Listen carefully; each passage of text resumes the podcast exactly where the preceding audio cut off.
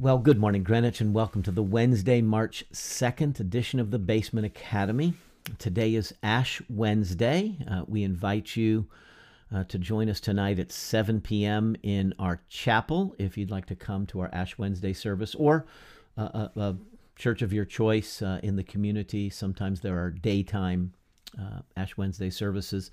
This begins the season of Lent as we begin our uh, six and a half week journey, our 40 day journey uh, towards uh, the cross and uh, Good Friday and Christ's atonement, and then, of course, our Easter celebration. Uh, Lent is so named for the lengthening of the days, so it has nothing to do with the spiritual nature of it, just is the season when the days are lengthening.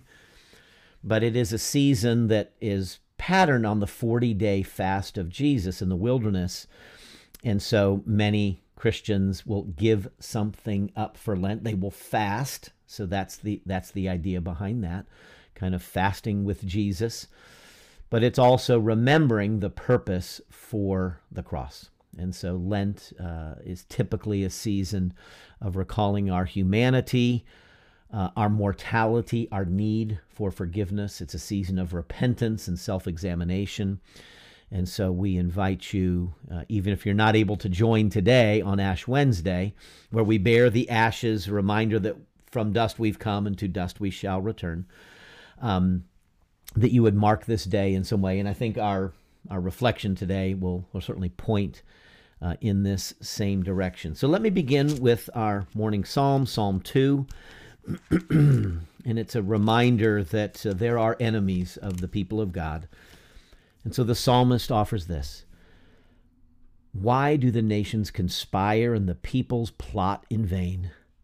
The kings of the earth take their stand, and the rulers gather together against the Lord and against his anointed one.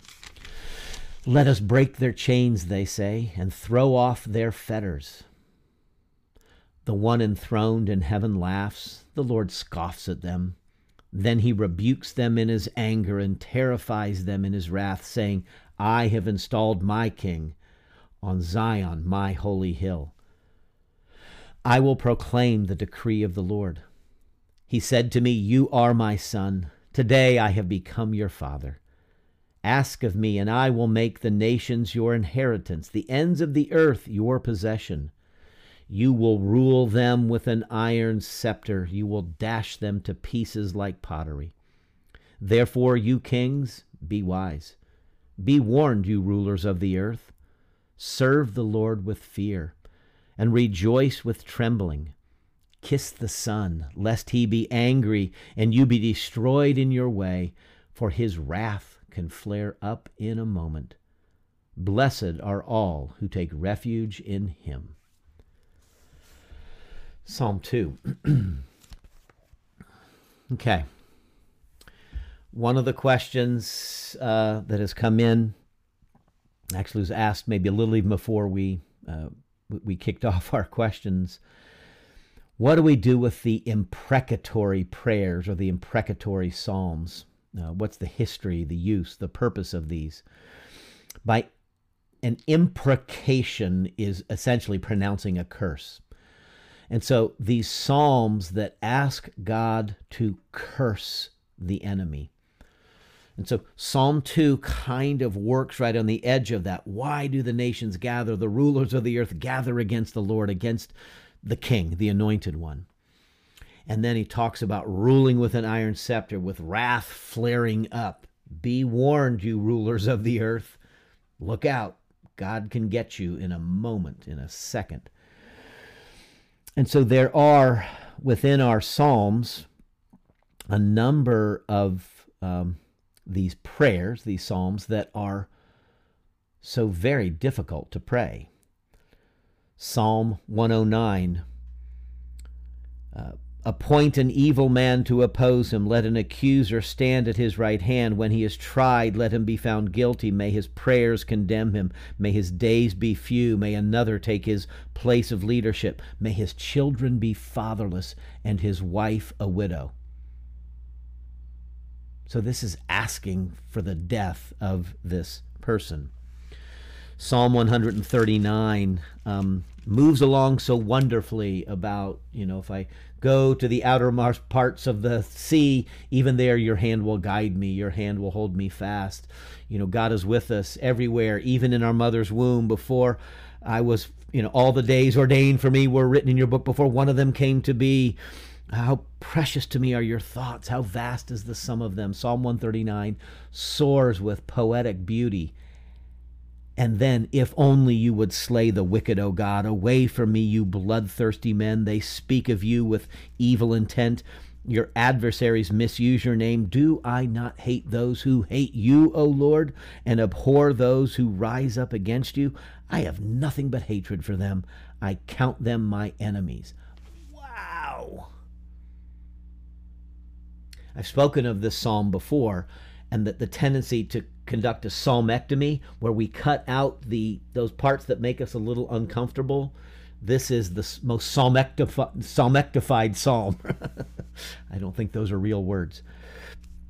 But the doozy is Psalm 137, where the psalmist is in the context of exile, sitting by the rivers of Babylon, weeping, remembering Zion, um, there are captors demanded for us songs of joy. So there's this sense of torment and sorrow and loss.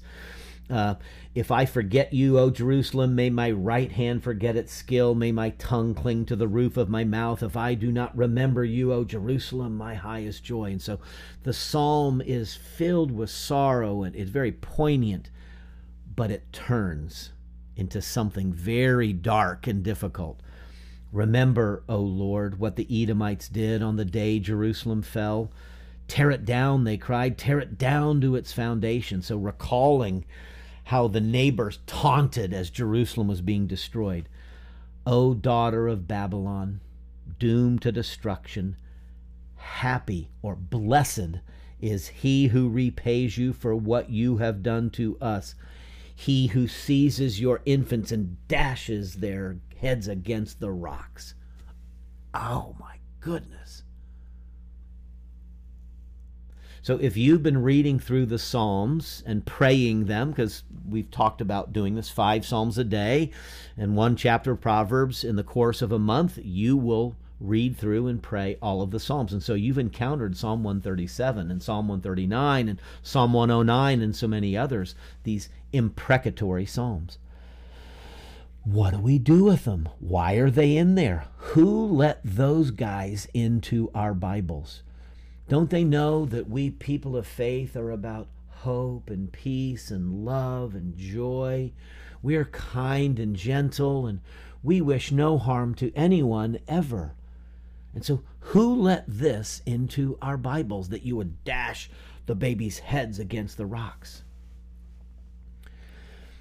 Hatred is the emotion, the emotional capacity and the emotion that God has given us to signal outrage when injustice and violation is being done. And so we hate that which disturbs our sense of the peace. Now, we are not always accurately in tune with the, the will and purposes of God. And so sometimes we hate for wrong reasons.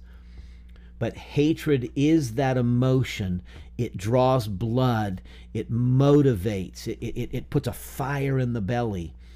And most often, our hatred, our anger, and passion gets directed outwards at another person or persons in violence or abusive language or harmful actions and speech and other things we do to put people in their place, to take them out. So it's Cain rising up his, against his brother Abel.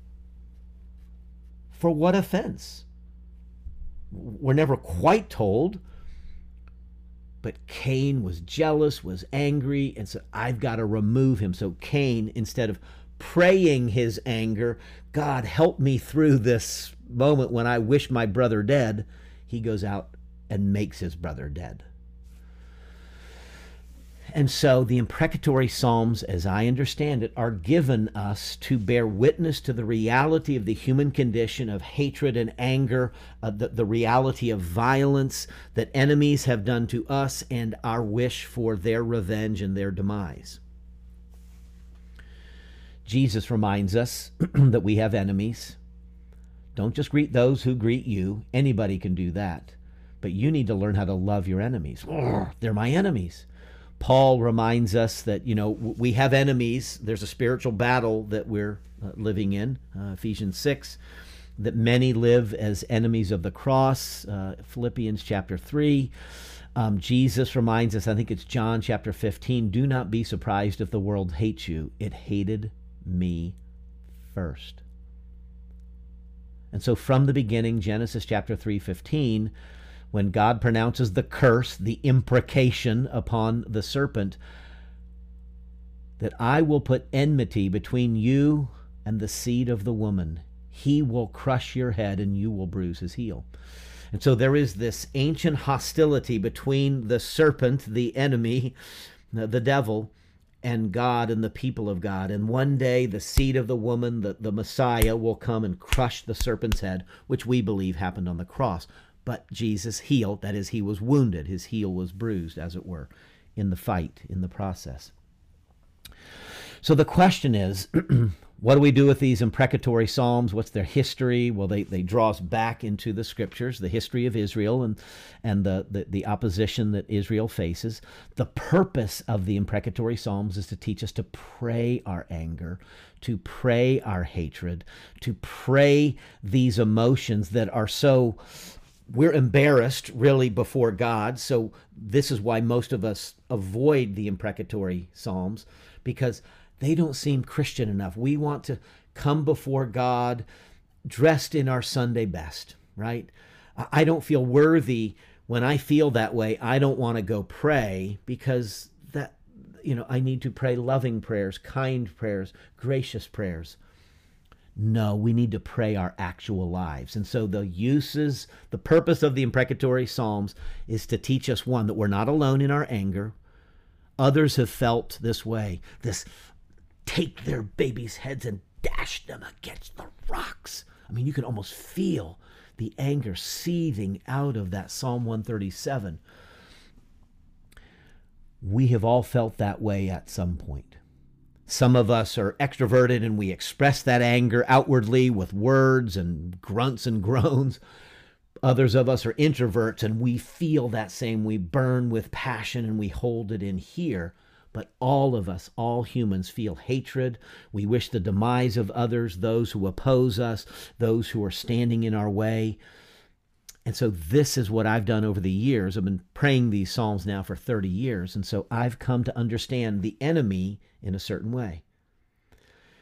My enemy is anything that opposes God or the work of God in me. That's my enemy. And so I've developed a fourfold pattern of thinking about the enemy so that in these imprecatory psalms that are dealing with the enemy, I can enlist them in a, in a more productive way. Because I don't want to act on my anger. I don't want to act on my hatred. I don't want to outburst on people and, you know, destroy relationships and my reputation. So, first enemy that I have that opposes God and the work of God is my own sin the stubbornness, the pride, you know, that's which is in me. Second enemy is the generational sins, the patterns of sin that get handed from uh, generation to generation. The sins of the fathers get visited to the third and fourth generation. Some of us grew up in abusive homes, in broken homes, in angry homes, and hateful homes. And some of us carry those wounds and scars, and some of us are angry, passionate, sometimes hateful people, and sometimes that spills out and it can spill down into the generations. And so, one of the ways I pray this is, Lord God, may it stop in this generation. May the sins of my fathers and grandfathers not be visited to me. May my sins not be visited upon my children. And so, those patterns of behavior, speech, um, attitudes, um, uh, addictions, and other things that, that oppose the, the, the work of God in our lives. Uh, the third enemy is the cultural patterns um, and messages that defy God and his kingdom all around us. And so we live in a world right now that is lying to us a thousand times over. And so instead of just marching and protesting and being angry all the time about the crazy things that our world is telling us, particularly, you know, what's teaching our children about human sexuality and race and all these kind of things, that we pray against that and list these prayers to pray against the cultural lies of the day that oppose God and the work of God in us. And then finally, we have an enemy that is the devil, uh, the adversary, uh, Satan, um, and his minions. And so uh, the, the Bible says in the New Testament that, that, that the devil prowls about like a lion seeking some to devour. And so we use these imprecatory psalms to pray against the spiritual forces of darkness and evil. So may hatred and, and anger not lodge in me. And so these prayers help me to move that stuff out and to enlist that energy that my anger and frustration and hatred bring, enlist, harness that energy. It is hard so this is why you need to pray the psalms daily because you're not going to feel that passionate intensity all the time but you're going to be praying psalm 137 you can pray for somebody who you think might be caught in you know such a place but you learn the language so that when it is your time of hatred and anger and passion and intensity you've got language and you direct it um, uh, uh, heavenward, as it were. But see, this is the problem. We don't feel that's legitimate. So I want to read a, a, just a couple uh, passages from uh, Eugene Peterson, his book, Answering God, the Psalms as Tools for Prayer. I've spoken about this before and shown this to you before. For those who are listening, I'm holding up the book on the screen. Chapter 8 uh, deals with this Psalm 137. And so here's a little bit of what, what Peterson writes. He says, hate is the volcanic eruption of outrage when the holiness of being, ours or another's, has been violated. It is also the ugliest and most dangerous of our emotions. The hair trigger on a loaded gun. Mm, what a picture. In our hatred, we're ready to just start firing away and kill people. Embarrassed by the ugliness and fearful of the murderous, we commonly neither admit or pray our hate. We deny it and suppress it. But if it is not admitted, it can quickly and easily metamorphose into the evil that provokes it. We become so outraged at what others have done to us, we do outrageous things to others. We've all experienced that, haven't we? I become the thing I despise. I do the thing I am so angry about, I end up doing it to somebody else.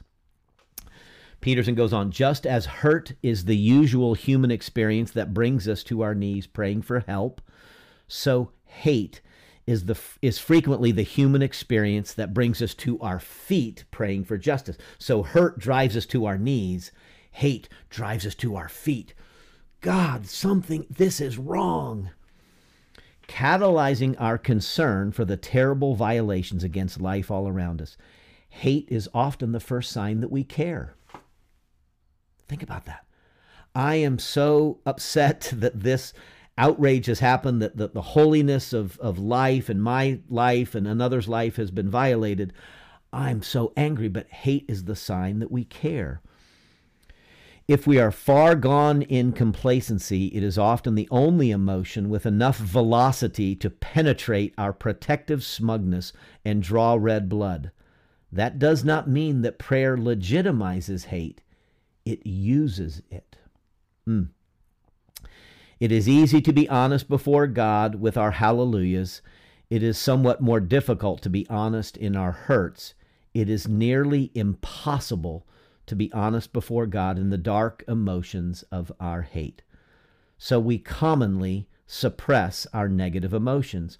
Or when we do express them, we do it far from the presence or what we think is the presence of God, ashamed or embarrassed to be seen in these curse stained bib overalls. But we must pray who we actually are not who we think we should be. The way of prayer is not to cover over our unlovely emotions so that they will appear respectable, but to expose them so that they can be enlisted in the work of the kingdom. We need these imprecatory psalms to teach us the only thing that we can, really should do with our hatred is to pray. God, I'm so angry. I'm so mad. I wish I could dash that person's head against the rock. God, have mercy on me. That's going to destroy me. It's going to eat me up. And I might do something of harm to that other person. You see how that works? Uh, these do show up in the New Testament. Jesus pronounces the seven woes upon the Pharisees, kind of the prophetic thundering in Matthew chapter 23. Uh, in Revelation chapter, oh golly, what is it, 19 or 18? Yeah, chapter 18 about the fall of Babylon.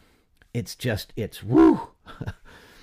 There's this language um, about fallen. Fallen is Babylon the Great. She has become a home for demons and a haunt for every evil spirit, a haunt for every unclean and detestable bird.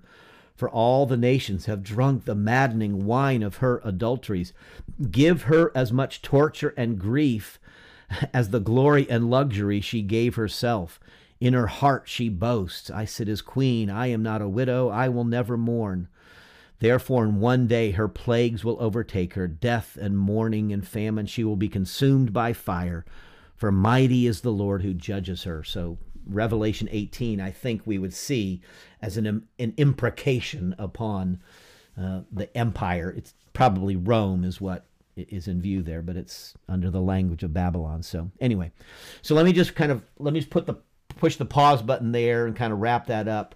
There's great uses uh, for imprecations. They're just hard. And so it's really graduate level discipleship that gets us uh, into those. Um, real quickly, just to wrap up our time today, why do we sometimes say debts and debtors in the Lord's Prayer and sometimes trespasses and those who trespass against us? And in some traditions, it's sins. Uh, forgive us our sins and those who sin against us. Short answer um, uh, just different traditions settle, right? Uh, Matthew records Jesus' Lord Prayer using the word debts and debtors. Um, and uh, Luke records trespasses. I grew up in the Methodist Church, which is a trespassing church, as it were, and the Presbyterian Church, we say debts and debtors. Um, there's all kinds of reasons people speak to it. One suggests that Jesus would have spoken in Aramaic, but the scriptures are written in Greek. And so the Aramaic word for um, sin there, the debt, the choba, um, can be translated both debt or trespass. Um, Matthew's recording, uh, writing to a primarily Jewish audience, and so the Jewish mentality around sin would be an indebtedness so that you would, um, so like on the year of Jubilee, uh, you would be set free. And so, kind of being in the debt of another, we're in debt to God, we're in debt. So, there's this release, this remission um, uh, of debts. And so, so some suggest that Matthew translated or you know the, the the the Aramaic word in such a way to to connect with that Hebraic understanding of indebtedness and release um, whereas Luke is writing primarily to a Gentile audience where trespass is the, the violation of a boundary. And so there's many ways of understanding sin. It is a debt. It is a trespass. It is a missing of the mark, like a like a bullseye. That's how we're supposed to live, but we shoot the arrow and we're all over the place. And so there are, um, so I, I it, it's really nothing more than that. Um, that different church traditions um, just settle into one of those, and it just becomes customary. Uh, I, I, notice it at funerals um, when we get to that portion uh, of the of the service, and I'll I'll bid the congregation to pray as Jesus, as our Lord Jesus taught us. Almost always there are trespassers in the house. you know, those from a Roman Catholic or Methodist uh, background or other others that use the language of trespass. And so um, I usually pause a little bit to let it unfold because debts and debtors gets through quicker than our trespasses and those who trespass against us. So, anyway, great question. Um, there's certainly no theological, significant theological difference between them. It, it is more of a custom and tradition, I think. Okay. Well, let's close with prayer. Uh, hope today's been helpful on Ash Wednesday as we recall um, the, the need for the Savior as we begin our journey towards the cross. Let us be honest with our brokenness, with our anger, with our hatred, with those whom we may hold uh, in contempt. God, work that out of our lives this Lenten season.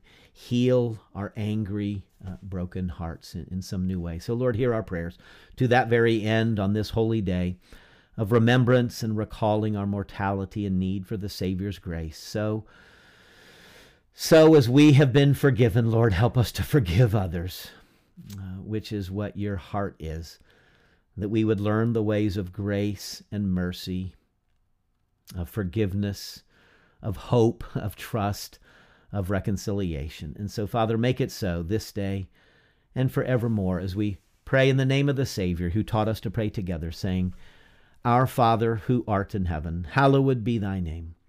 Thy kingdom come and thy will be done on earth as it is in heaven. Give us this day our daily bread, and forgive us our debts as we forgive our debtors. And lead us not into temptation, but deliver us from evil. For thine is the kingdom and the power and the glory forever. Amen. Well, may the grace of God through Jesus Christ that forgives you be expressed through you in grace and forgiveness to all in your life, this day and forevermore. Amen.